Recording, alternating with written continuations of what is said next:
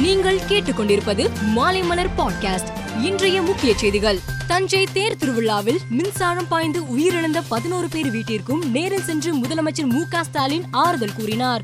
மேலும் உயிரிழந்தவர்களின் உடலுக்கு நேரில் அஞ்சலி செலுத்திய மு க ஸ்டாலின் ஒவ்வொருவருக்கும் ரூபாய் ஐந்து லட்சம் நிவாரணத் தொகையை வழங்கினார். தஞ்சை தேர் திருவிழாவில் மின்சாரம் பாய்ந்து பதினோரு பேர் உயிரிழந்தனர். இந்த சம்பவம் குறித்து விசாரணை நடைபெற்று வருவதாக அமைச்சர் செந்தில் பாலாஜி தெரிவித்துள்ளார்.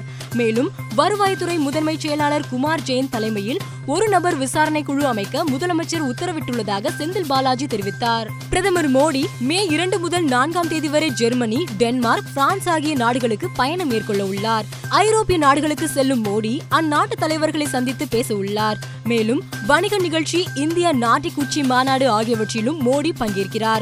இந்த பயணம் இரண்டாயிரத்தி இருபத்தி ரெண்டாம் ஆண்டில் பிரதமரின் முதல் வெளிநாட்டு பயணமாகும்.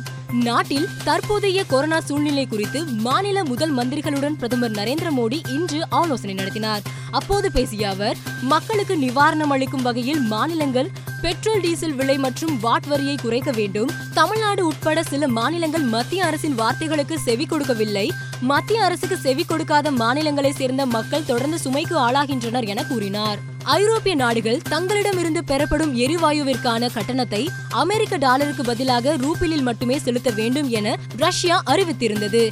இதற்கு பல்கேரியா மற்றும் போலாந்து ஆகிய இரு நாடுகளும் மறுப்பு தெரிவித்தன.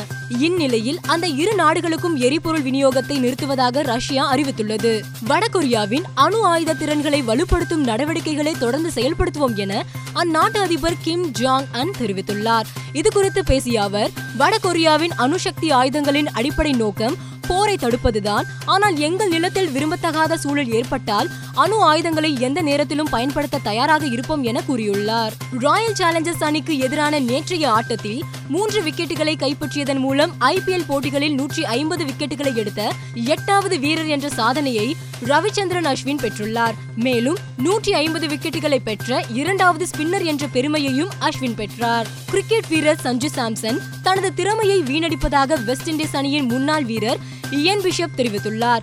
சஞ்சு சாம்சன் நல்ல ஃபார்மில் இருக்கிறார். அதிக ரன்கள் எடுத்து சர்வதேச போட்டிகளுக்கு திரும்புவதற்கான வாய்ப்பு இருந்தும் அவரது திறமையை வீணடித்துக் கொண்டிருக்கிறார். அவர் பந்தை எதிர்கொள்வதில் மிகுந்த கவனம் செலுத்த வேண்டும் என கூறினார். மேலும் செய்திகளுக்கு மாலைமலர் டாட் காமை பாருங்கள்.